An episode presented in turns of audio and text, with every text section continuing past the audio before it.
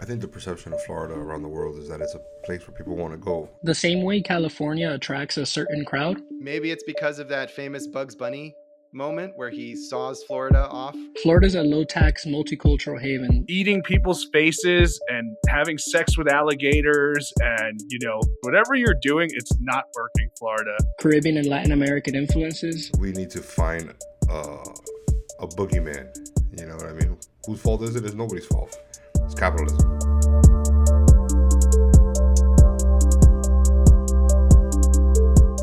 Like most people living in Florida, I've got problems with Florida. Tomas, I know you've got some problems with Florida too, right? Yeah, I, I got a lot of problems with Florida. Shame on you! You are an embarrassment! You are falsifying information and you are misleading the public. Shame on you. Don't touch social distance. Don't touch. Shame on both of you. Jerry, what about you? I I'm pretty good with Florida because I don't live there anymore, so I don't have any no real antagonisms these days. Yeah, way to out us like right away that that one third of our new podcast doesn't live here. Like one third of Florida, I'm from New York, so I'm at, this actually is representation. Gerald, Gerald's the control group. yeah. a lot of like my friends are like so I've never read a work of fiction since like high school. Uh, I'm just not interested in it. But being in Florida for four years, I do feel like I lived fiction for a little while, and so I don't really feel the need. Maybe you've been under a rock for the past 25 years or so, and you only think of Florida as a swampy, sunny, middle American vacation getaway, not the throbbing, engorged disaster that it's become since the 2000 election. But you feel it just walking outside. We're experiencing more extreme weather every year because we're ground zero for climate change. Between fish kill, red tide, algae blooms, saltwater intrusion from the rising tides, thousands of broken septic tanks. Half the state stinks like shit. You can't walk anywhere because the other half is covered in concrete. So the entire state is just a bunch of eight lane highways and freeways connecting strip malls, big box retailers, and suburban wastelands. Our infrastructure is crumbling, literally crumbling, collapsing on our heads, or falling from out from underneath us like so many sinkholes. While we have beautiful beaches and incredible places like Miami and Key West, you've got to traverse hundreds of miles of the most bleak, drab American landscape to get there. We are steeped in poverty. People die in the stupidest, most preventable ways every day. Everyone is pissed off. Everyone is armed. There's abject violence around every corner, just waiting to become a snarky national headline the next day. I mean, it's it's pretty bad here. You know, we've the state has been completely controlled by a Republican trifecta, um, and even before that, the Florida Democratic Party was you know controlled by the Dixiecrats. They were a conservative Democratic Party. Um, but you know, since Republicans have taken over, they've they basically have run the state as a as a one party totalitarian government that has become increasingly more authoritarian um, as you know as their their power has been left uh, unchecked. And now you know we have a a pretty wide uh, majority of you know Republican senators in this in the state Senate. You have a huge spread in the Florida House. You know, seventy something to forty something Republican Democrats, and of course Ron DeSantis was filling every single cabinet position with his cronies. You know, people like Manny Diaz as Department of Education or Cord Byrd, a person that has an actual QAnon flag on his boat, which is the most fucking Florida thing I've ever heard of as the Secretary of State. The the person that oversees our election is a QAnon psychopath. You know, so these are the people that are making decisions for us. And then at the local level, you know, the the corruption across the state is unbelievable. I mean, you know, just to illustrate how bad the situation is, in Miami Dade, we just had the county commission approve a stipend uh, for for ex county commissioners for outgoing and retired politicians to that you know uh, elected body that's called the county ambassador program. And they're basically getting $25,000 a year to do completely ceremonial things like going to ceremonies and cutting ribbons. And that's coming yeah. from us the taxpayers. And it's going to cost us 8 million dollars in total. So you know, it's it's it's not good. It's not good at all, David. I think people from outside Florida, look at Florida. I mean, politically, um, the biggest misapprehension is that it's a purple state. Um, I think because like the tightness of the elections um, at the national level, people come away with a perception that it's like half Democrat, half Republican.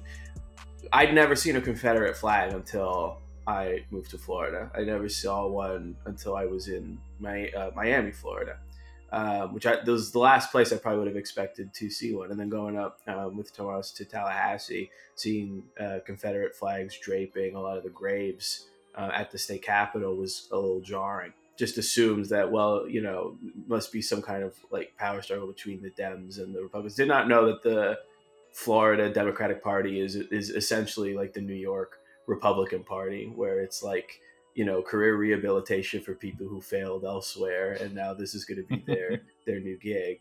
Yeah. Um, I, I did not know that it was essentially like um, like a, a rump apparatus of a party.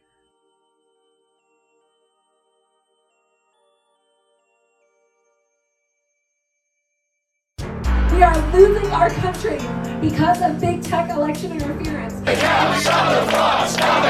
It took three minutes.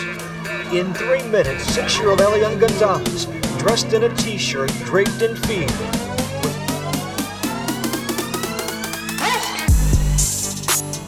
Today, we're talking about a multi billion dollar conspiracy and using it as an entry point for the whole podcast. But why don't we start with exactly who the hell we are? I'll go first. My name is David Quinones. I've been doing journalism in Miami for about 17 years. Most recently, I hosted a dog shit podcast called Bird Road. During that show, one of the people that I met was a young activist working at the Florida Immigrant Coalition at the time, whose general worldview was strikingly similar to my own. Today, he's grizzled, less young, uh, and he's my co-host, Tomas Kennedy. Yeah, man, this place fucking ages you out. But I'm a I'm a writer, I'm an organizer, uh, just you know, an advocate here, uh, trying to fight back, put my little grain in the sand against the fucking corruption and bullshit that we're saddled with every day. And I'll pass it over to Gerald.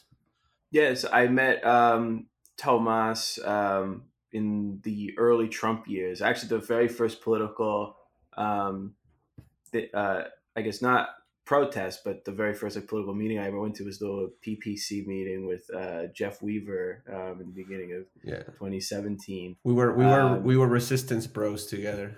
Yes. Um, so you know, I'm still I'm still involved in you know a lot of that work, but you know, by day I'm a associate producer and a video editor. Um, so uh, when Tomas and, and David said that they were working on this, I obviously like jumped at the chance to uh, help you know collaborate and, and build this out. So I think the biggest challenge as the three of us embark on this venture is not to just make it be like an episode of Scooby Doo, where every time at the end they pull off the mask and we're like, "Ha! It was capitalism all along." Even though like that's kind of hard because a lot of times it it is legitimately capitalism or some some element of it. I I had a so I was watching Scooby Doo in 2019 uh, when I was recovering from a trip to urgent care, and all the villains are like guys who dress up as like goofsters in order to like haunt and drive down the price of a piece of real estate to do like some kind of land swindle. Yeah, some like, sort of land. Sw- it's always a land like, swindle. Yeah. If Scooby Doo isn't set in Orlando, I don't know where it's set. so like the the, the um what just think of like all the the abandoned theme parks and of, yeah. of the of the abandoned theme parks my favorite is the um jesus land. Yeah and the jesus land uh like that was one where they like specifically like drove the value of that into the into the dirt. And um now you just drive by and there's just like a uh like a, a falling apart roman coliseum on the corner on the edge of i4 and so it's not operating that i think is probably like as easy to explain I, I don't think it works anymore now. Oh. I, I drove by it; it looks very derelict. Yeah. Um, I mean, maybe there's like rogue groups of like former Roman centurions who have made their um their homes there. Yeah, the and, I mean, it could be affordable housing. Yeah, I mean, those people. That's precarity work. If you're a uh, an actor at Jesus Land or whatever, I'm calling it Jesus Land. It was probably called something else. I'm sure it wasn't called Jesus Land. Yeah, I was gonna say if it's open, if it's open, we should definitely do an episode out of there. You know that Bill Maher did a scene in one of in his movie, his oh, like oh yeah, his like insufferable atheist movie, atheism movie. He Yeah. he he went there and like made fun of the, all the people there.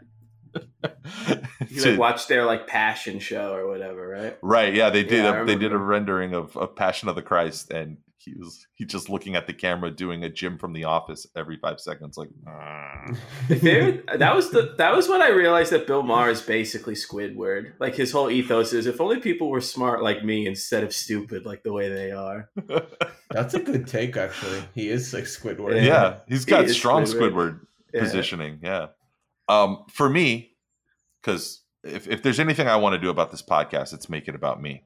Um, so for me, in the pantheon of all the problems that Florida men, Florida man like myself have to face, my biggest one right now is the fact that I'm in danger of losing my biggest asset, all because, uh, and it's not my ass, but it, I could also lose part of that as well Hey. all because of an interlocking system of free market failures, failures to adequately provide something that should be one of the most boring milk toast afterthought financial transactions that there is homeowners insurance so we've talked about this a little bit um, the homeowners crisis uh, homeowners insurance crisis. And like the reason that we're using this even though a big chunk of florida are renters it literally affects everybody. And it's kind of like the ideal when you look at it through the when you look at Florida through the lens of this one issue it's like everything that's wrong with the state you can find in this one issue like kind of baked into it right? So our story begins right in front of my house. It's an early evening in April I strolled out to the front of my house to open the mailbox inside among circulars junk mail and bills I found a letter from my homeowner's insurance company, Sarasota based Centauri Specialty Insurance. I opened the letter addressed to me, and here's what it said Dear policyholder, the insurer, the insurer hereby serves notice that this policy, in accordance with the terms and conditions, will not be renewed, and all coverages will cease at 12:01 a.m. standard time at the insured location on the policy's expiration date indicated above. Prior to your expiration of your policy, please contact your agent regarding continuation of your coverage. The letter also explained why I was being dropped. Reason for non-renewal: exposure management. Exposure management, what the fuck is that? Now, in normal times, I wouldn't give this a second thought. It's just property insurance, one of the most mundane financial transactions that someone can engage in. You don't even have to write a check, it just comes out of your escrow account. But these are not normal times. The best property insurance companies are the ones you never have to actually think much about. They blend into the background of your life. In Florida, you keep their information handy during hurricane season, especially during hurricane season. So I set about trying to find a new insurance carrier because there's so many out there, right? But I wasn't the only one doing that. And I'm going to drop in a news clip here um, that I have cut out. There were zero options on the open market for me, which meant I could qualify for the quote unquote insurer of last resort here in Florida, which is called Citizens Property Insurance. My broker started my application and came back really quickly with bad news. See, back in 2019, I had a leaky pipe that busted in my ceiling. It discolored my walls in the hallway and it caused damage in our guest bathroom. So we, like idiots, assumed this was a good situation to use fucking property insurance, the stuff that we pay thousands of dollars for. But that was a bad move. In February of this year, Citizens, the insurer of last resort, passed a rule internally inside their company, not publicly, stating that it would not accept new policies from homes with two or more non weather water related damage within 36 months of each other. So that last resort insurer uh, rejected me. Now I'm in hot water with my mortgage lender because they're threatening to put me in something called force placed insurance, which is just really a policy that that protects the mortgage company, not the homeowner. My premiums went from 1900 bucks a year to 4000 for something that now is can barely be described as insurance. And this all comes at a time when we're in the middle of uh, what is starting to become an active tropical storm and active hurricane season. It's not hard to see this development, which threatens pretty much every homeowner and every person too, because if you're a renter, you're subject to your landlord's homeowner insurance. Um, it's hard to see this as as as something that's anything more than a threat for anybody who can't afford that extra two thousand dollars a year to pay to their insurance company in the context of home and rental uh, of the of this larger home and rental affordability crisis that's been ongoing here pretty much since, since the beginning of the pandemic. Um, Realtor.com just named Florida the least affordable state to live in. In Miami, renters pay 60% of their income to housing. You can consider the affordability crisis sort of parallel with the wage crisis, where typical working class Floridian salary continue to be stagnant despite the influx of high and ultra high net worth individuals, which are really the people that are that are moving down here. They come here with uh, with certain expectations expressly. They come here because of our lack of regulatory environment, because of uh, our lack of worker protections, our lower taxes, no state income tax. Although Floridians end up paying more through other avenues than almost anybody else does, but we love to point out that we have no state income tax. We also love to lie to ourselves about our economic opportunities. Republicans like Governor Ron DeSantis and Rick Scott, um, they regularly hold these press conferences where they tout Florida's low unemployment rate and the addition of more jobs to the economy, despite the fact that those jobs often don't materialize. And we also learned in the beginning of the pandemic that Florida's unemployment rate is mostly fiction because it's based off of a flawed, fucked up, intentionally malfunctioning unemployment system that doesn't count everybody and is in, to this day difficult to, to to use. Did you guys know that the Florida unemployment website has bankers hours? The website. Like when you go to the actual website to, to it, it's only open from like 8 a.m. to 6 p.m. Yeah. I've never heard of a fucking website that's not open, that has like hours. It's ridiculous. Any effort to point out these inequities is met with a conservative rejoinder about Florida's freedom. Despite the fact that we have one of the highest incarceration rates in the nation and are home to some of the most punitive petty, overly aggressive police departments and sheriffs in the in the country. You think you're free here? Try being try being black or brown and walking through a white suburb in Jupiter. Try setting up a lemonade stand with your kid on a weekend in Destin.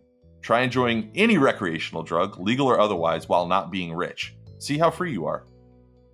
We are unsurprisingly near the top of housing insecurity, and guess what happens to the families and uh, people who find themselves without roofs over their heads?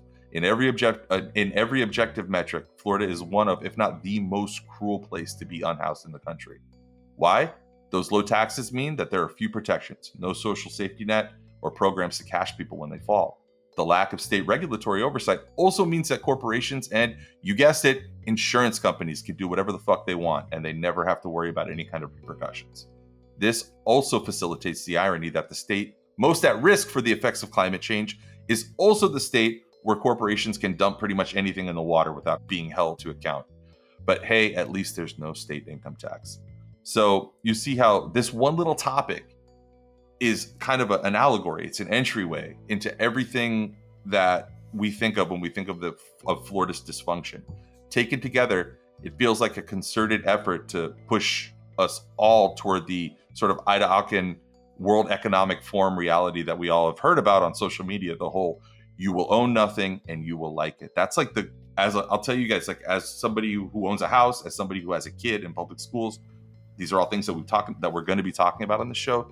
Like that's how it feels. It feels like you're being pushed. Like like the gravity is yeah, we know that you're used to these specific expectations of life to be able to like have a house and to have a kid go to school and not have to pay like 30 grand to Ransom Everglades.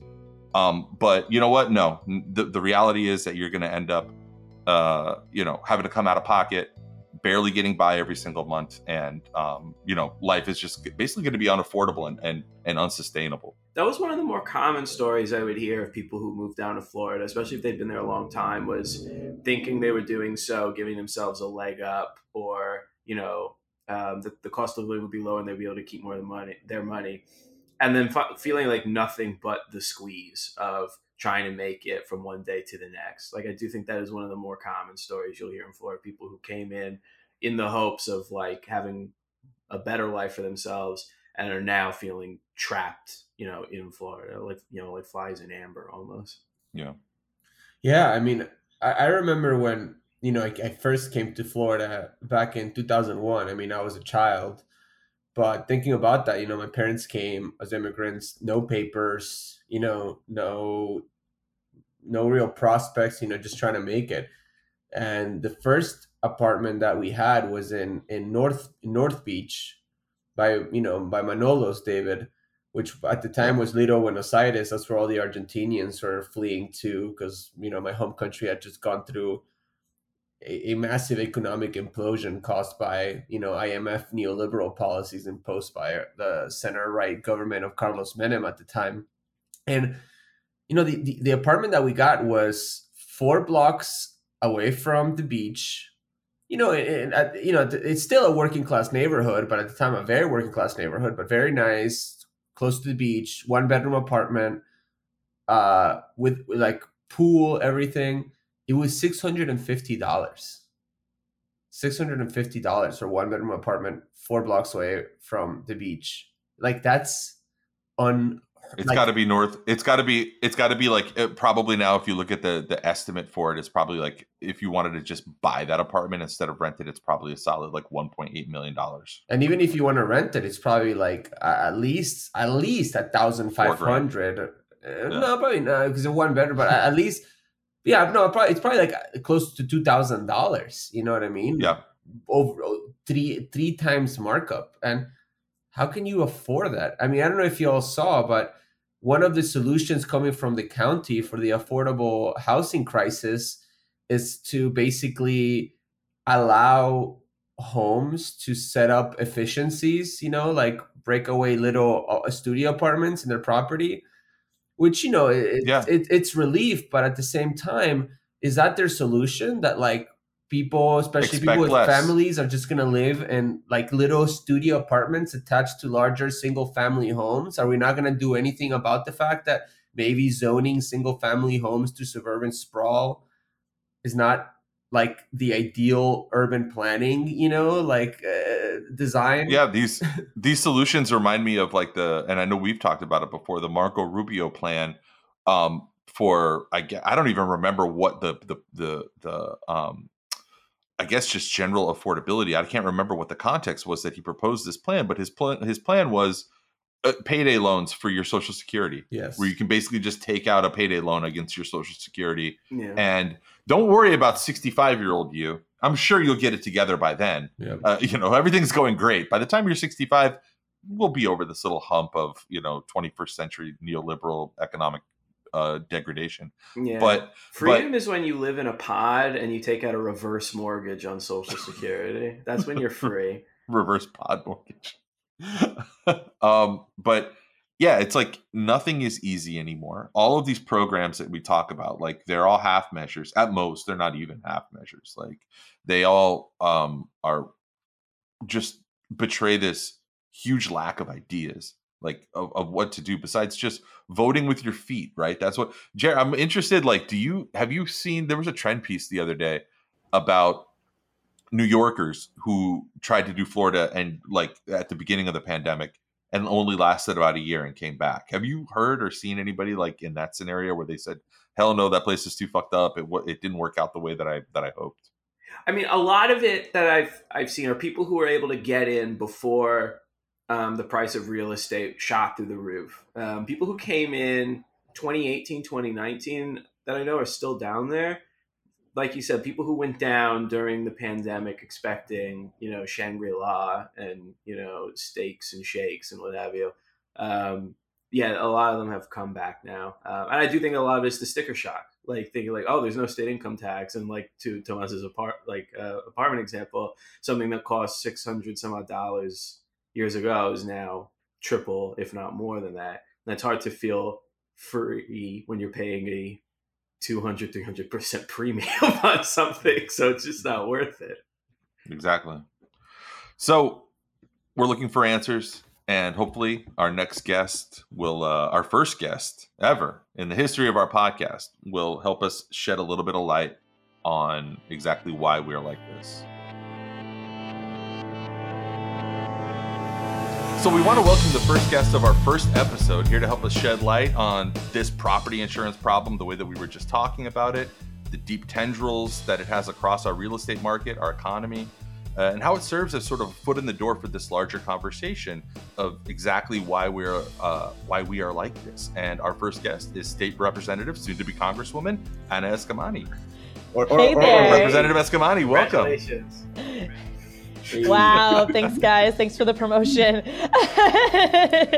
Hands on a walk here. so to to um recapitulate what we were just talking about, uh, I've been dealing with this issue on the front, on sort of the front lines myself. My own property insurance in my 1940 Miami's bungalow down here. Uh, there's just no market for it. Like I can't find property insurance. It doesn't exist for a bunch of various reasons. Citizens doesn't want me on their insurance rolls, which we talked about how there's sort of like a perverse incentive structure there, where Citizens actually doesn't want a whole bunch of people on their uh, on their um, on their rolls. Right. So I was wondering if you could maybe start by taking us through behind the scenes of the special session, the special legislative session that was supposed to address this issue. What happened? What maybe went wrong, and and how it fell short? For sure. I mean, this is a crisis that's impacting Floridians across the state, including right here in Central Florida, where I am, but especially in coastal communities, because let's be real, the risk is higher in coastal communities. And when the state continues to ignore the impacts of climate change, which ironically insurance companies quantify when they're calculating charges and risk, yet the state of Florida ignores it, um, then you're going to see more and more situations of companies saying, I'm out because they don't want to navigate the risk in Florida.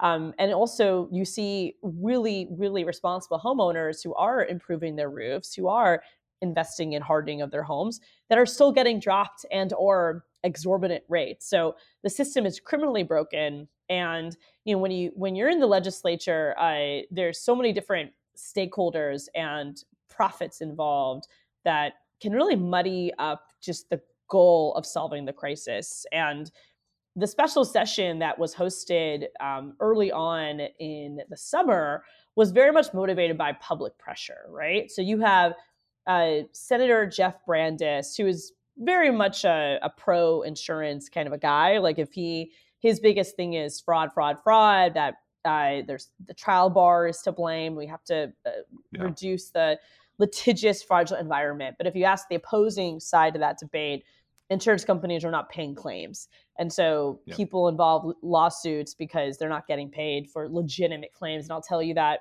in my district, we've had tornadoes in the past, and there are folks who have are waiting two years to get paid for roof damage that is legitimate and a, is a clear claim. With that said, uh, Senator Jeff Brandes actually made the request for a special session through the, the, the legislative approach, which is basically a poll. You know, you you petition the state, uh, the Secretary of State for a special session. If enough lawmakers agree with you, then a poll is is triggered majority of Republicans just ignored the poll. So the call for special session being led by lawmakers failed. That doesn't that doesn't sound like them. That's so yeah, weird. Just pretend like the problem doesn't exist, right? And then uh, the governor feels a lot of public pressure on this because it's a campaign season and he's on the ballot and this is a clear crisis that are impacting people so the governor then convenes a special legislative session and we all go back to tallahassee this is in you know late may and it's pretty clear per usual that diverse ideas are not going to be considered that behind the scenes a bill is being worked on between republicans and insurance companies and that will be the main vehicle that progresses forward. And that's exactly what happened. Um, you have a bill in front of you that was crafted by the insurance industry, and the bill sponsor himself says that it might take 18 months to see relief from this bill, if ever. That is a verbatim quote from the bill sponsor on the Senate side who works for the insurance industry. Now, what does the bill do? Now, there, there are parts that um, you know, are, are, are well-meaning. For example, the um, uh, there's a homeowners improvement fund that has already existed in the past, but has not been uh, allocated dollars, and so that fund is getting rebuilt. It's called the um, uh, Safer Home, and the point of that program is to give Floridians uh, extra dollars to harden their homes. But not every Floridian would qualify for it, only those that live in high wind areas. So basically, the bottom U of Florida. And despite the fact that we had that special session in, in late May, and, and now we're you know in the fall that program has not been made available yet so we're still waiting for its application to open and at this point there's just no updates um, but other parts of the program were of the law were, were basically a bailout for insurance companies. And there was no guarantee that the dollars insurance companies could apply for um, would be translated to savings. In fact, we filed as Democrats multiple amendments to require that any insurance company that participates in what's called the RAP fund um, that those savings would have to be passed down to consumers. We'd have to physically see that, and all those amendments failed. I also filed an amendment to require that climate change data be collected and implemented to reduce the state's risk, and that also failed. And so, um, a key area that would have delivered immediate relief never made it into the bill, and that was uh, an expansion of the CAT fund. Um, long story short, one of the reasons why property insurance rates are so high is not just because of the the risk in Florida and the fact that there's just less and less options as more companies leave, um, but also the fact that companies who provide insurance to homeowners buy insurance themselves, and that is called reinsurance. And reinsurance is a global dynamic. Its its rates are based on global risks and I believe it or not, you have companies in Florida that are not only engaged in the insurance market, but also engaged in the reinsurance markets. And one of those companies is State Farm. So State Farm lobbies heavily and donates a lot of money to allow the reinsurance market to continue to operate as it's doing, which is um, unbelievable costs that get passed incredibly down. predatory too for, Right. for people who don't know what that is the reinsurance market is you've got your back up against the wall and your your um your lender your mortgage company is eh, has basically a knife up against your throat and this is what you have to buy Correct. Yeah, you don't have a lot of options at all, and so uh, all those costs are passed down to the consumers. And if you expand the CAT fund, the CAT fund would basically be a public option for reinsurance, if you will. But State Farm doesn't like that because then State Farm doesn't make money. So the CAT fund never gets expanded to the degree that um, it could, and that would be one way to provide immediate relief to Florida families if it wasn't for companies like State Farm lobbying against it. And so, uh, so this bill passes. You know, many of us vote against it. One reason why I also vote against it is not only because I, I don't believe it will deliver relief, but because it strips away some consumer rights. Which again, um, consumers who have legitimate claims today are not getting paid, and we shouldn't be making it harder for consumers to get paid. And that's part of what the bill was doing too. And of course, the governor doesn't sign this bill with a press conference, doesn't sign these bills with a fanfare. He signs them quickly and, and quietly eh, with the hopes of no one really realizing what he just did was that he passed a bailout for insurance companies. He did not address reinsurance rates and he actually stripped away consumer rights. And here we are now, um, months later, with the crisis only getting worse. Which is, is so revelatory in and of itself that he didn't sign this with like fanfare because this guy literally takes the state plane every other day to some part of Florida to you know tout his quote unquote accomplishments or you know just to talk about like woke Antifa. Like if he was proud of it, he would have definitely or to announce or to announce jobs from B- Brandon Florida yeah exactly Or to give out Biden bucks and pretend like it's his. Yeah, I mean, if it was a good bill that that uh, c- he would have wanted to brag about, he would 100. percent So in, in, in the preparation for a different episode of our show, um, I was doing a little bit of studying in, in, in Florida history, and um, it struck me this this idea of like the election of 1920 back in, in in Florida was the first election. Rewind a little bit. There was it sounds familiar, right? There were economic concerns, there were problems, there was recession on the horizon. There were a lot of not property insurance, but other, you know, for, for that moment, um, types of economic pressures on people. And what happened? It was the first uh, election where black uh, citizens of Florida were allowed to vote. And the more conservative elements of the state government whipped up a lot of anger and animosity. And that's how you got in the 1920, the election day Ocoee massacre, the ma- which is right in your backyard, right in the the the state, um, the the part of the state where that is. And I can't help but draw parallels to today. God forbid, not not the same kind of violence, but the same whipping up of culture issues, of issues that are not really impacting and more really like camouflage for these real economic meat and potatoes issues that people are facing. Uh, we look to our uh, state government and specifically to our, our, our to our governor, and all we see are these you know dog whistles and things that are supposed to make us be inflamed or angry against our neighbors or different people who want different things.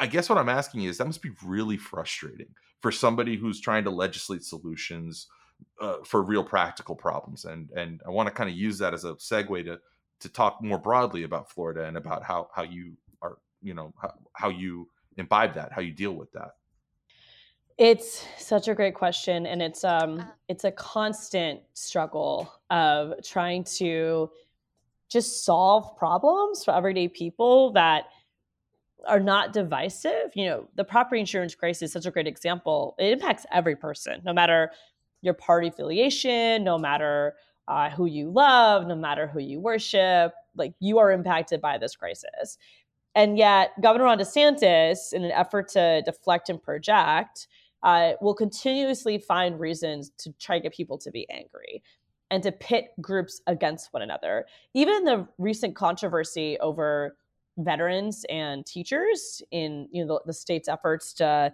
make it easier for veterans or veteran partners to you know find work and to be in the field of education you know obviously there are legitimate concerns that need to be met but this effort to pit veterans against teachers is really intentional because you have two different communities that are very admirable in their in their history.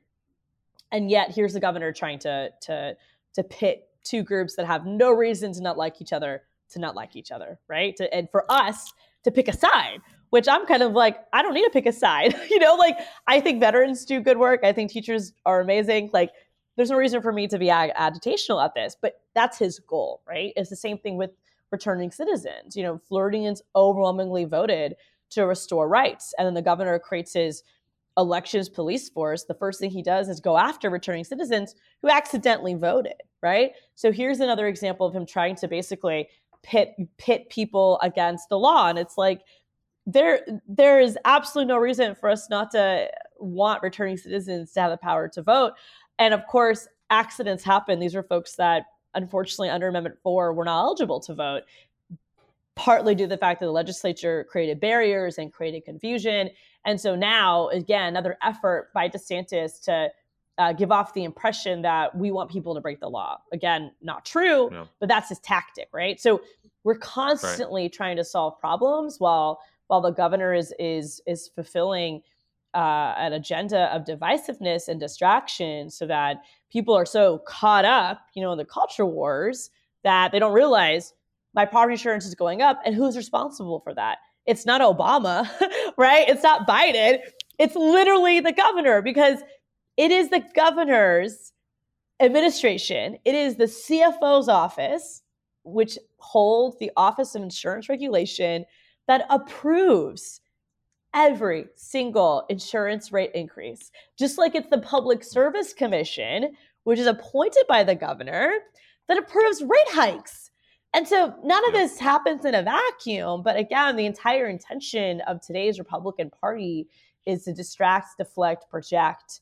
And and that's exactly what DeSantis does in, in every every statement he makes and every um, you know press conference he hosts.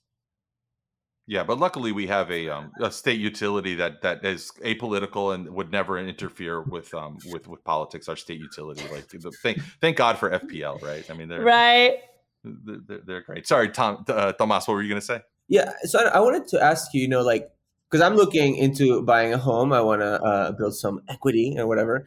Um, but you know, I'm like, I'm intimidated by the process uh, because of you know the like, just the whole process by because of the property insurance crisis and how much it is, you know, what's going to how how it's going to impact my bottom line um, you know, whether I'm going to be able to like, you know, get my claim paid if something actually happens to my house, all the things that we've been talking about. But I guess my question is, what do you see as the horizon of where this crisis is headed? Like, is the legislature going to tackle this again? And if the legislature doesn't, or if they do and it's insufficient again, like what's going to happen to homeowners? Like, what what are we, you know, what can we expect? Well, this is the one of the reasons why I endorsed Charlie Crist in the gubernatorial race because Charlie, even as a Republican governor, took on State Farm. He took on insurance companies and he helped reduce rates as governor. And and you need someone who is willing to stand up to these companies, not accept millions of dollars from them, which is what Ron DeSantis is already doing. Because um, what the future is going to look like if we don't take action is you're going to see a continuation of homelessness. You're going to see folks who are just not going to be able to uh, hold on a mortgage because in Florida and across the country, having a mortgage is often also uh, connected to having property insurance. And for folks who uh, just can't afford property insurance, maybe it's not required by their bank, they're going to potentially be in harm's way with no means of recovery. And you know, so far we've been fortunate to not have uh, a recently um, uh, aggressive hurricane season. And you know, I don't want to. I want to knock on wood because you know we've had disasters in Florida's past, and and of course, not only impacting our state but impacting those around us, which has led to climate refugees. But if we don't take action on climate change, situation is only going to get worse. And you're going to see more and more Floridians be unable to make ends meet. And it's not like renting is even a sustainable option these days because the rent's also out of control. And Completely so we're out of control. Yeah, so we're creating a state where Floridians cannot afford Florida. Yeah, we are. We are the the most uh, as of two months ago. You know, wear the crown on our head. We are the uh, most the, the least affordable state in the union and right. like that's pretty impressive. Well, and wages are stagnant on top of that too, and we have a service economy, and so you know we we continuously see politicians that want to keep people poor because it allows them to maintain power, and then meanwhile, uh, you know the the, the middle class and, and even those that are that are more comfortable, right? Like even those that like are upper class are struggling because they, they're having ridiculous property insurance increases too. So it's very interesting because it is an opportunity to also build coalitions among people like of different socioeconomic backgrounds. Because again, this issue impacts every single person. And Anna, um, just I don't want to get too like into the weeds or derail the conversation, but I think it's it's um it's related. So there's like a big fight right now in Central Florida and Orlando over you know rent sta- stabilization, and you know it was like initially successfully like approved by the county, but now a bunch of like landlords and like their corporate interests are litigating against it. Um, you know, uh, can you like talk a little bit about that? Explain to us the situation. So, as we noted earlier, housing affordability is a major issue right now. And of course, like you just said, David, Florida is being marked as one of the least affordable states for its people. And uh, inflation actually is difficult across the country to navigate, but Florida is one of the worst cases, and housing costs are the reason. And not only do we just have you know decades of um, of, of neglect to this issue, but we have the affordable housing trust funds that have been raided you have the federal government over time moving away from public housing. And so I do think a lot of local governments, historically speaking, looked towards the federal government to solve the housing crisis. And as the federal government shifted away, local governments all of a sudden realized we have to fill in this gap and we don't have the money to do that. And then the state, as the potential source of funding here in Florida, continuously raided those dollars. And so we, we created this, this wicked problem that has no quick fix because we need to build up supply.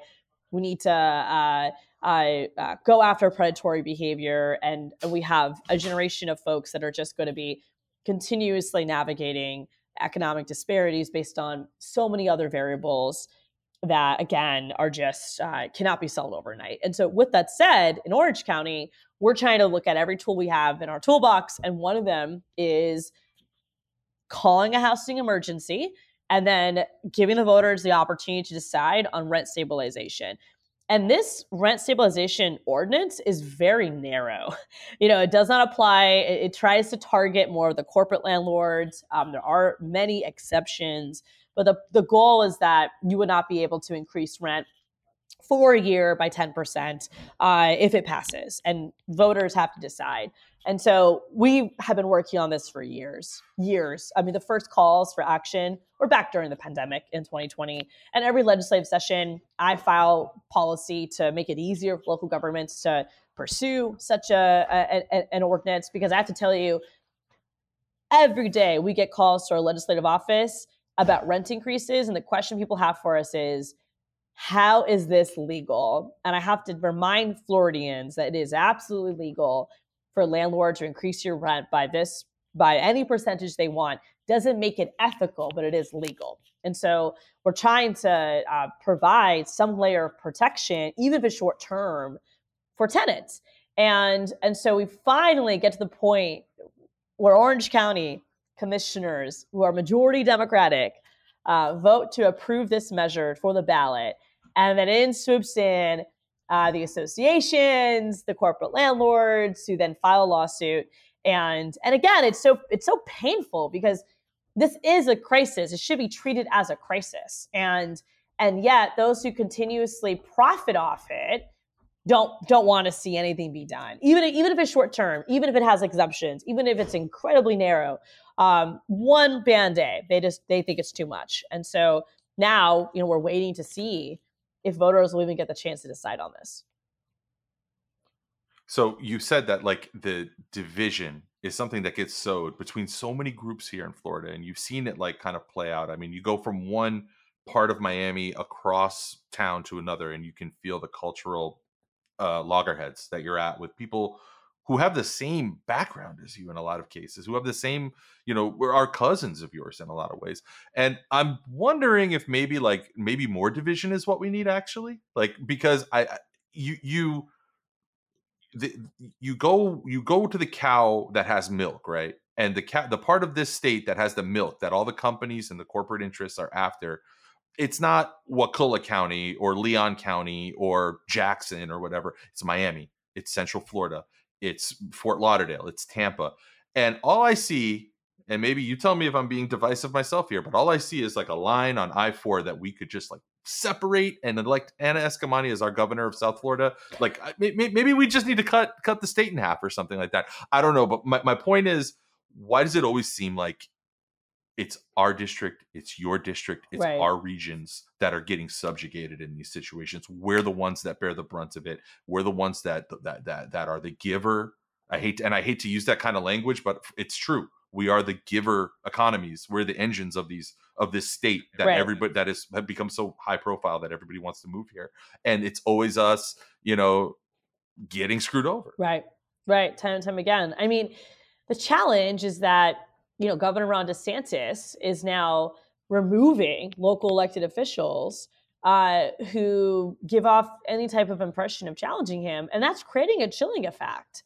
You know, the fact that Governor DeSantis is is just removing duly elected people at local levels. I'm seeing in Orange County where I have commissioners, I have school board members, I have constitutional officers that are hesitant um, yeah. to challenge the governor because they don't want to be next, and that yeah. that creates a and just uh, just to interject, but for example, in Miami Dade County, we had this school board vote against LGBTQ History Month, which they had al- already approved in previous years.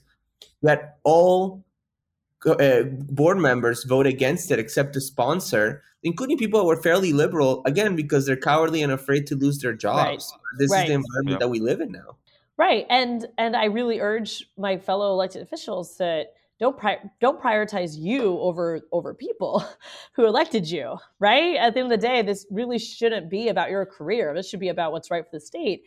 And and it and it, and it creates this uh, environment where where even when you see an injustice when you see a problem you're too scared to to approach it.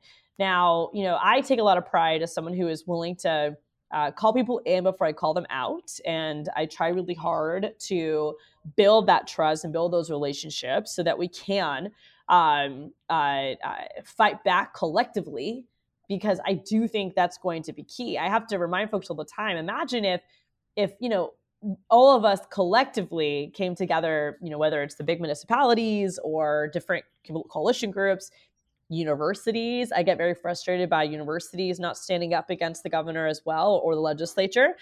But if everyone was in unison saying, you know, you've crossed this line and now we're going to pursue these next steps, right? Like everyone collectively organized in that fashion, um, then it would be very difficult for the governor to remove leaders from five different counties, right? Like because then it becomes like politically unpopular for him to do that, right? And so, Yeah.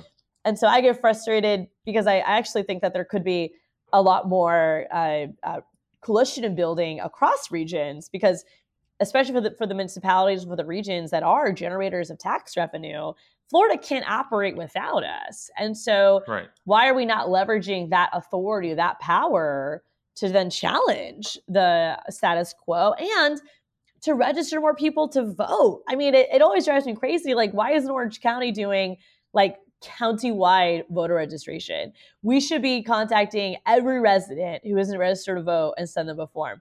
Why are we not doing that? I, I just, you know, I don't understand. Like, I feel like county officials should be engaged in that level. Maybe, maybe it's because they're worried about their own accountability. Because I mean, as Tomas was saying, not all these Democrats are leading in the best interest. I mean, we have Democrats who voted against rent stabilization, who voted against uh, conservation, who vote with their corporate donors. So I think that's probably pro- part of the problem is that you have Democrats who also don't want their districts to be more engaged because that that could hurt their career paths. But uh, for me, I think the more people who are engaged, the better. And it's a healthier d- democracy long term. And it's not about me. I'm not going to be here forever. I want to build a state that's going to be secure and and prosperous for generations to come, way beyond me. But if you're just thinking short term of you know my self preservation, then you're going to make decisions that are not in the best interest of the state as a whole, that are not going to challenge the uh, undemocratic direction that we're going, and we'll continue to uh, create scenarios like affordability crises because those are absolutely created because of neglect, but also because of corporate greed. And you need elected officials who are willing to say that and are willing to do something about it. there are a lot of demographic quirks of this state, right? Like there's a down here in South Florida, we have this weird thing where we are an overwhelmingly liberal or democratic county, except we have this like streak of Cuban conservatism, right? That came, and, and and in a lot of in a lot of cases also now Venezuela latter day Venezuelan conservatism.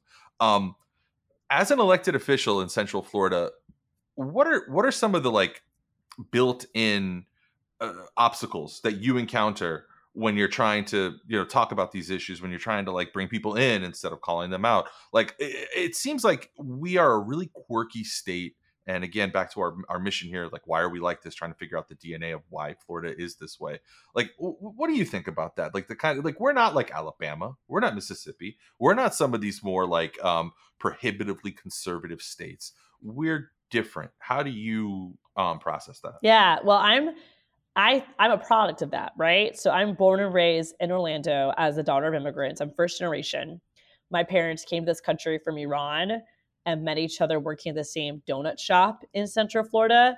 And as I grew up in uh, my public schools, I was always assumed to be Puerto Rican because I'm a person of color and there's not that many Iranians in Florida. Well, we invite you to the cookout you're welcome at the cookout oh yeah, oh yeah. I mean, all my best friends were Puerto Rican. Like that was just it was the natural it was a natural, you know, like comfort for me, right? To be among other people of color. And so um, you know, and, and my values are very much uh uh grown from being a Florida girl. I mean, I value hard work, which is something that my parents instilled in me.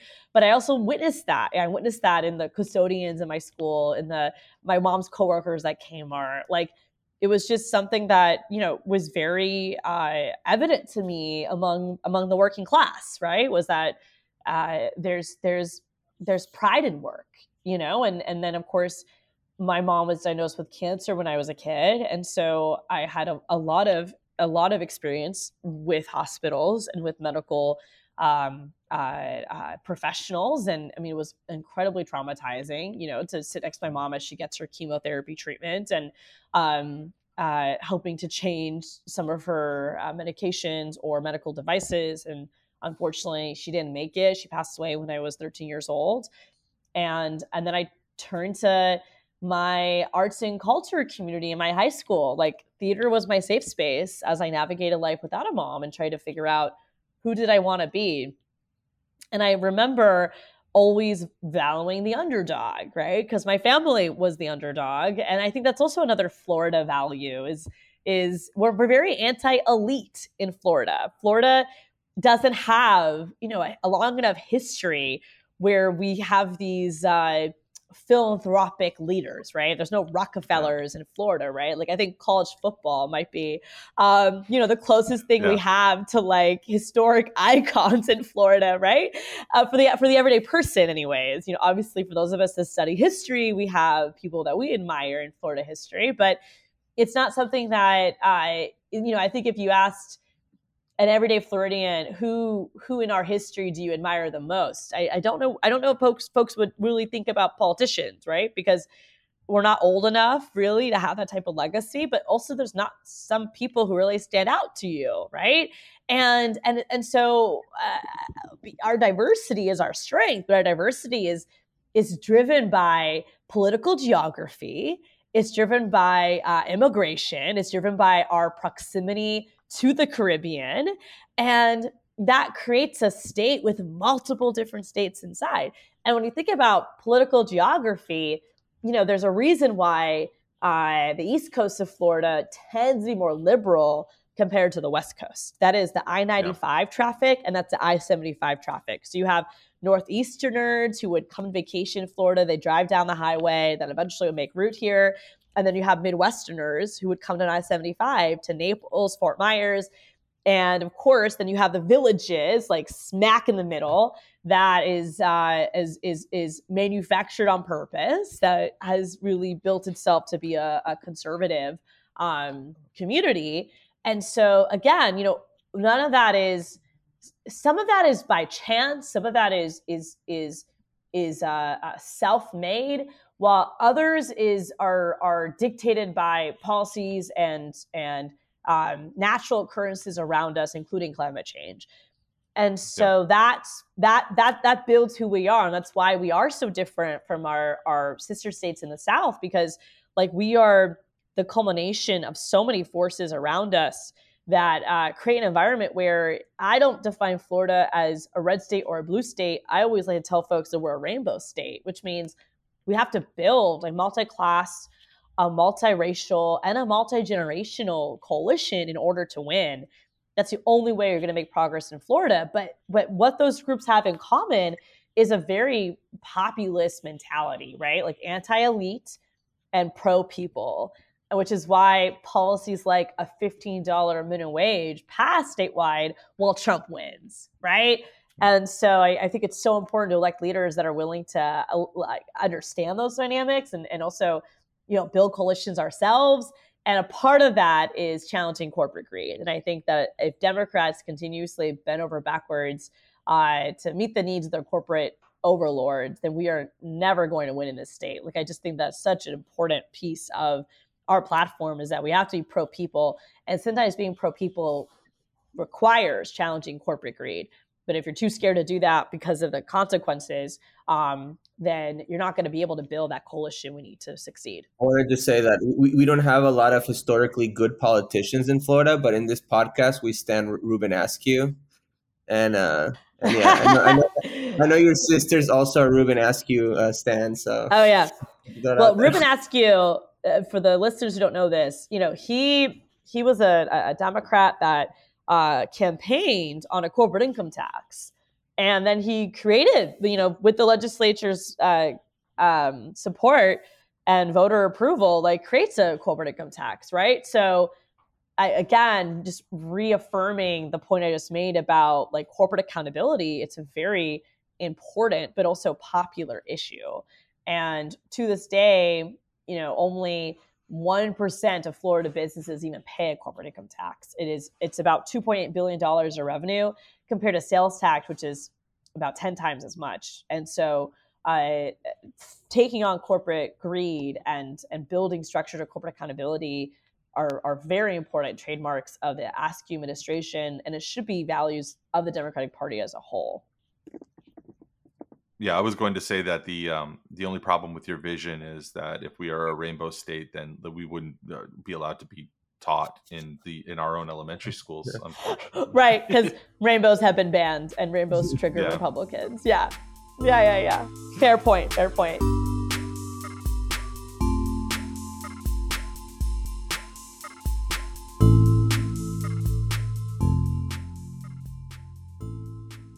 Is a lot of that due to climate change?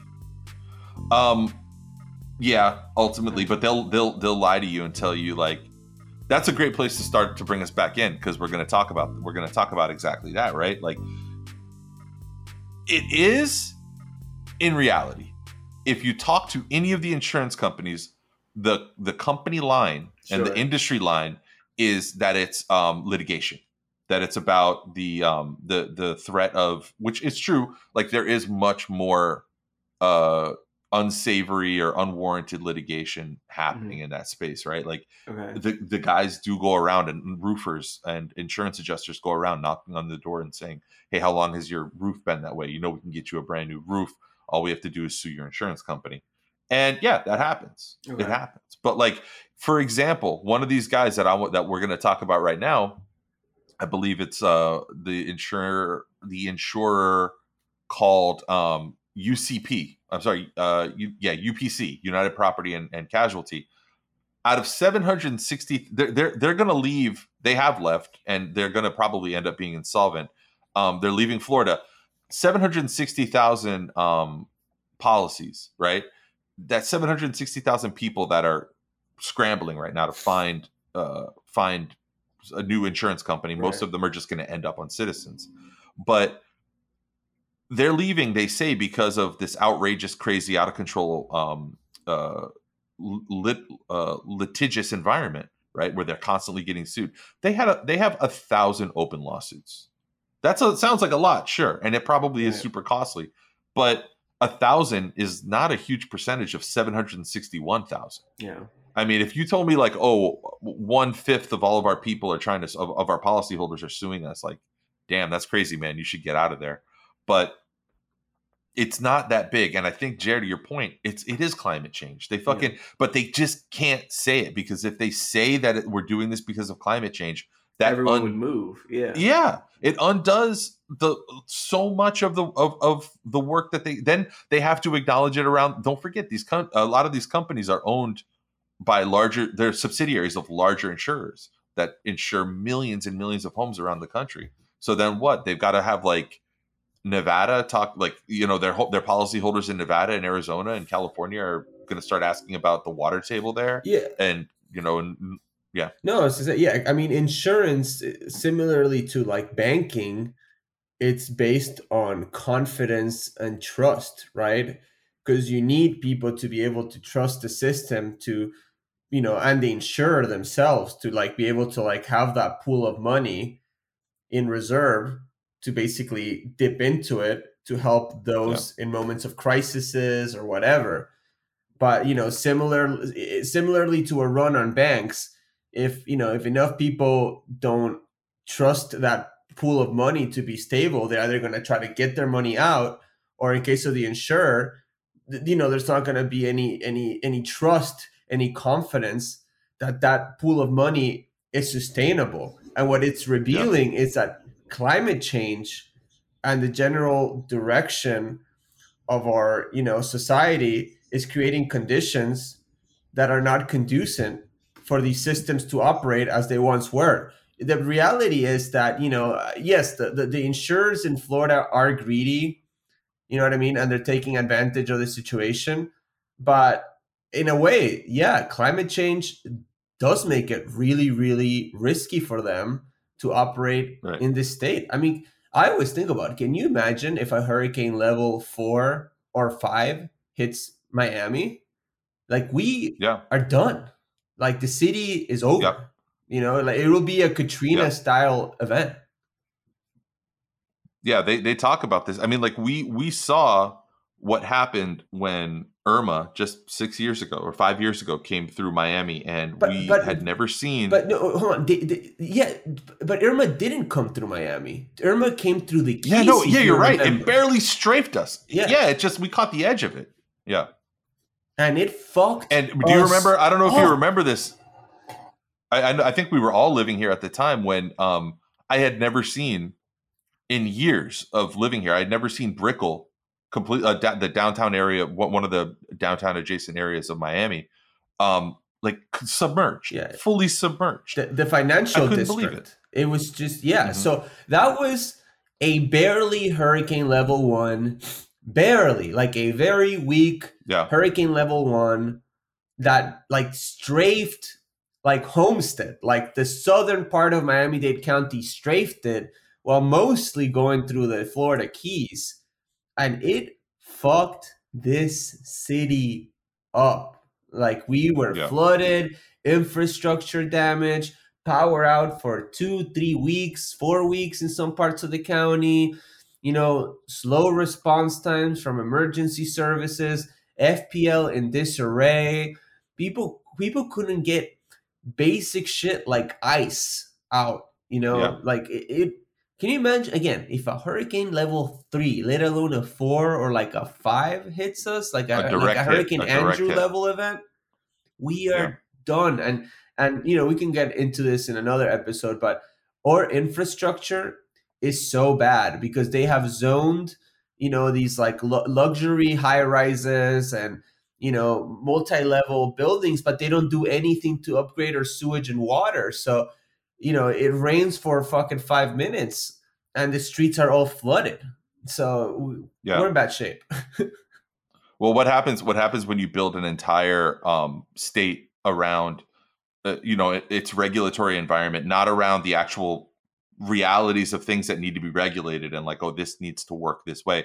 But when you configure it all around who's paying what money, and like, oh, well, yeah, practically as a common sense exercise, we probably shouldn't have enormous high rises, sky, you know, skyscrapers on the water. Like that doesn't make sense. But at some point in time, uh, uh, George Perez related group type person started the spigot, got the spigot open, and started paying for the zoning variances and started paying to build up, you know, this de- larger development plan of what we see today. There's still, if you guys go back and look through press releases of like projects that have been abandoned in the last 10 years, there's like 20 different huge high rise Brickell, Miami Beach, um, or downtown projects where they were like, oh, we're going to build a fucking an affront to God, a 500 story, you know, Monte. There was one that they had to they had to nix because they were worried about the fucking planes approaching Miami International Airport um, being like too close to it because it was so huge.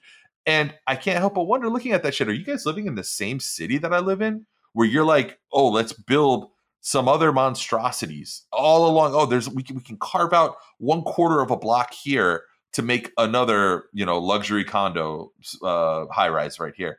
It, it's it's like two common senses going like diverging in a wood, like going in different directions completely. And uh, I, I think that to transition into this segment, one of the things that we we want to do is that's a that's a huge question, like who's responsible for that. But we can talk a little bit more about like who, we can kind of name and shame a little bit more who we've um, been talking about in this episode, which is the insurance companies, right?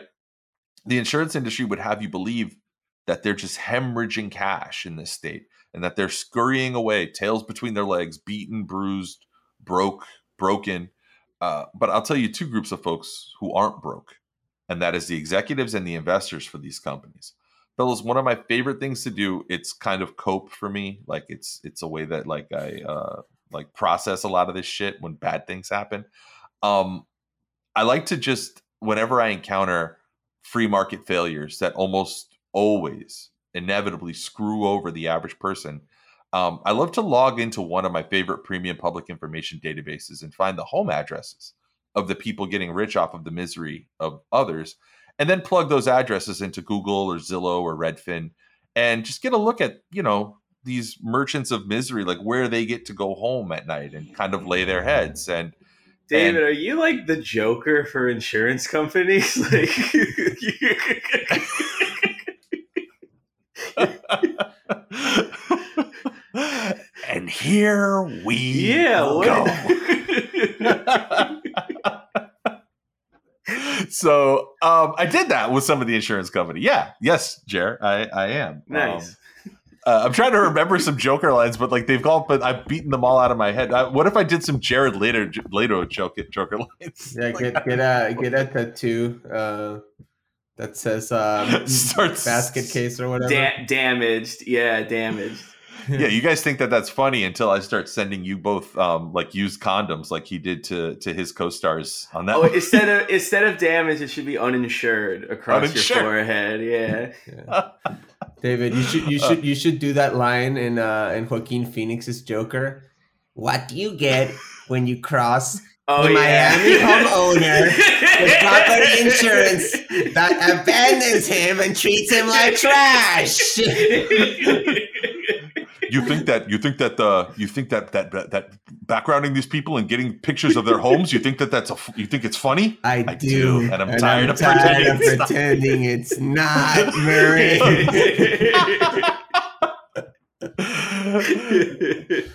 It's a great So movie. let's get started with the CEO of the actual insurance company that dropped me. Is this one a little bit personal? Fuck yeah, um, it is. but oh well. Um, let's have a look at the home of Centauri CEO Richard Espino uh, in Bradenton, Florida. Again, I'm not going to give the um, you know at home addresses or anything of these guys, but boom. So yeah, there's there's there's Richard's home. It is a 3.3 million dollar four bedroom, four bathroom, 4,400 square foot two story. It looks like uh, near Jupiter, Florida. Now he recently um, sold this home and moved to Texas. So uh, this, along with abandoning Florida, maybe he couldn't get insurance for it. Who knows? But yeah, this is this is um this is this is Richard Espino's home. What what uh, Jerry? I know you have a huge a, a great design eye. What what what do you see? Looking at this is like I see the kind home of of, a legitimate chic. businessman. This, yeah, this looks like a like the headquarters for you know, like in the James Bond movie where he's tracking the villain, but turns out that villain was just working for a bigger guy. This is the home of that middle guy Yep. who, like, Right. Dan- Daniel Craig has to go and kill him, and then finds out this guy was only working for an even larger, more nefarious guy. Yeah, this looks like you're. He's been. Yeah. But then, but then James Bond gets drone striked. Yes. Spoiler alert. Let me tell you, I, I said um, Red Redfin and Zillow, but um, this guy's this address, I, this this um this photo, I had to do some homework to find this one because it, it- a lot of the photos that you in, in the sources where you would normally find them um, are suspiciously absent. Like this was a result of some investigative work finding this photo of this property. It is not easy to um, find pictures I don't know if that's intentional or not, but it is not easy to find pictures of Richard Espino's uh, Bradenton, Florida home. Um, but I was able to find this one. So I, we should be all lucky. We consider ourselves lucky. Like it's, it's almost like being invited into his house. I would say. There looks like a middle balcony area, like where he can stand over his driveway, like the Pope stands over the like Vatican Square. Like it, it's it's very nefarious looking. This is probably like one of my worst, um, like being raised in American capitalism traits is that I would love to have a driveway like that. Like I, I, I know that he probably had to kill like five, you know, species of of uh of Cuban tree frogs or some shit like that to to, to make it happen. But like that that I would love to have a huge cobblestone driveway like that. That's the, I, I mean I only have one car, but who knows? If I was that rich, I would. wheelies buy on one. I, I will say the the cobblestone aesthetic is nice, but it doesn't really fit with the home. No, No, the home is super ultra modern. Yeah, it's weird. Up next, as we leave Richard to you know enjoy, you know, you know what? Let me just say one more thing about this house. At least a little bit of it is mine because I paid this guy what two thousand bucks a year for like seven years to just get like unceremoniously dumped. And then he abandoned man. you. He abandoned me. Up next is a much more sort of modest home, but appearances can be deceiving because this home is located right here in Miami, Florida, which means that it's about 60% more expensive than it should be. It is the home of the CEO of Weston Insurance, uh, which recently declared insolvency and left 22,000 policyholders in the lurch. Um, Deanne Nixon. Uh, Miss Nixon is a fellow Miamian. She this this house is actually very close to me. Um, I'm not going to say where because I'm also not going to dox myself. But guys, this is what uh, this is what 1.3 million dollars in Miami gets you. It is four bedroom, three bathroom, 2,700 square feet. Um, a very modest ranch home actually, but uh, not one that you would that either of any of us on this phone call would be able to afford to purchase. Speak, No. speak for yourself, losers. Right, that's true.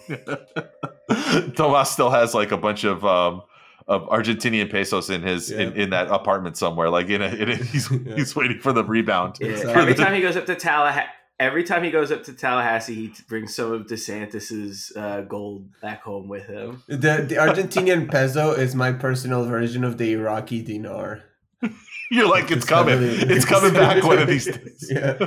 Yeah. Guys, I want you to meet Daniel Peed, which is a great name.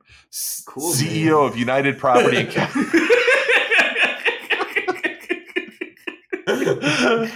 Uh, he is Daniel. Dan, Mr. Peed is the is the um Hell yeah. is the uh, CEO of United Property and Casualty Insurance, whose company tagline is "Keeping the Promise." Apparently, that promise uh, included fucking over the 761,000 policyholders um, that UPC has in Florida, piecing out um, a- of not just Florida, but Louisiana and Texas as of August. Amoral, sure, but check out what 761,000 fucked over homeowners can buy you, fellas. Look at that.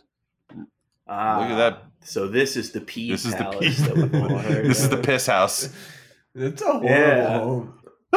Yeah, this is like tech, textbook McMansion. Like the other home, we were talking about like one guy. All right, so first Wait, house wait, but let, let me let me give a little Pope. context. Would the two of Yeah. you be surprised to find out that this home, this million dollar plus home, 1.2 million dollars, is a five Whoa. bedroom, five bathroom, 5,000 square foot home, is located in, uh, I believe, suburban Houston, Texas. That makes total sense. That that is a house. I that would one hundred percent believe. Yeah, this. that is, that Yeah. is a very Houston home, like Houston McMansion home. Like, yeah, that makes total sense. It like first, it I don't think it actually looks like it, but for some reason, it reminds me of the house like that the Osbournes used to be shot in. I don't know. Oh it my has just has God, that yeah. cheap, weird reality TV like McMansion. Yes. Oh yes, yeah. absolutely, completely. I see that. Horrible. Yeah, This I vaguely remember that This show. look- Fuck, man. this looks like uh like you said like like they were like shooting like for like the bachelor or the bachelorette and all the other homes turned them down and this home said yes The- this is the backup, backup. The all production the other, team is Yeah. like, all the other homes were like, we don't, we, we can't get property insurance, so we, you know, yeah we- so we if can't anything rent it out. happens to you we'd be liable yeah no, it's like it's when you're it's when you're location scouting and you're like, okay, well these three are professionally managed and um, you know, but but they're all booked, so we have to go with this one that like it's just some guy and he's like renting his place place out and that's like and there's a bunch of weird rules like we can't have juice in the living room after six or something like that. Yeah. oh yeah, yeah. yeah So yeah, that was the um the the home of it, like I'll, I'll say this about UPC because I've been following this issue and you guys know I've been like kind of steeped in this in this fucking thing. It's become my little personal hobby horse the last couple of months. UPC is probably the the, the biggest offender on this list. Like what they did. Like you know what they did relative to what their market value is, the ability that they could have had to like not fuck over almost a million people, like is is prob a lot of these other people what you see are they're like they're either subsidiaries or they're smaller companies that became insolvent and and yelling at them is like yelling at your dog when your dog dies. It doesn't do any good. It's like yeah the dog died man. What are you going to do? Like but this one is one of the this this upc company is probably one of the more egregious examples of the corporate greed that we're talking about. Um which brings us to our last one. Uh, I, I want you guys to meet Robert McCahill. Robert McCahill runs St. James Insurance Group, which was up until recently the the, the majority shareholder and managing principal of St. John's Insurance Company, which was based in Orlando. Um, until recently, Mc, Mr. McCahill lived in this plush Windermere estate, uh, just outside of um, outside of Orlando. So there's a good look. again with the pope balconies Yeah. i'm noticing a type with these guys This one, I believe, is pretty close to. I don't know. Did either of you ever watch the um the documentary "The Queen of Versailles"? No Okay, so that was about the woman who was married to the guy that owns Westwood Group. Westwood Group was and might still be the largest um, stateside in the United States, the largest uh, timeshare company in the world or in the United States. And her the documentary centered on it was a brilliant documentary. I recommend it to anybody who hasn't seen it, where she her plan was to make the biggest most ostentatious single family home in the United States. And she got very far into that process with her husband financing it, obviously, when 2008 happened. And the entire bottom of the um, uh, timeshare market fell out. And the documentary was already in effect as sort of a PR tool for their family. And um, and it became a different documentary when the financial crisis happened it became about like these people living in this cavernous half-built mansion who barely had enough money for groceries anymore and were like hounded on all ends by debtors. It's a great fun documentary to watch. It's, it's really good. But this house is right nearby in that area where, where, where that where that movie was made. Of the houses we've looked at if you were to say these these houses are all owned by insurance company ceos I would say this one is the most normal. Like this is the most like to type. Yeah. Like okay, I could see, which makes me want because it's so normal. It makes me wonder what or who is in the basement. Like, could it be like the files of people who they fucked over? Could it be a deranged nephew? Yeah. I don't yeah, know. th- well, I, I have a thought on that. D- d- just want to get the get the get the metrics out because this is a five bedroom, seven bathroom, seven thousand eight hundred sixty two square foot uh, home um, that actually just sold three days ago for six point nine million dollars. So they are getting the fuck out of Florida, Jerry. They're they're following your lead. Um, uh, the the McCahill family. I want to just like bring up one point before we close, and you touched on it a little bit there, Gerald is like I've been doing background checks and in a sort of journalistic capacity, like finding people, getting public records about people, trying to build composite like informational bios about people without being able to talk to them for a really long time. I've used a lot of different tools to do it. This particular class of people, because I looked at maybe six or seven other people too, this is the slipperiest, hardest to pin down class of people that I've ever done any background. More than politicians, more than public figures, more than celebrities. These people have their existences structured in a way where it is like trying to pick apart a fucking Delaware, you know, uh, LLC. It is so hard to figure out exactly where they like where they live, where they live. They these are multinational people, multi-state people. These are people that exist in a world that's different than us. They are rootless.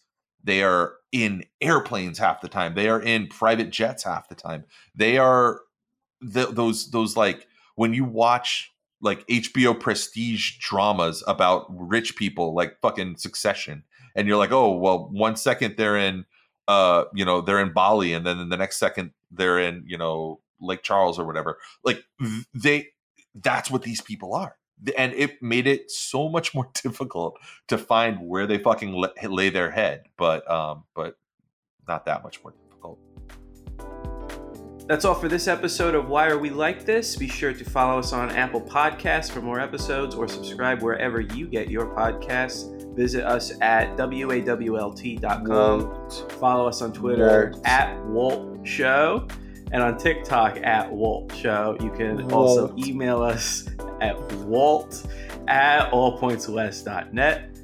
Until next time, this was Why Are We Like This? Walt, Walt, Walt. Walt Mafia Rising.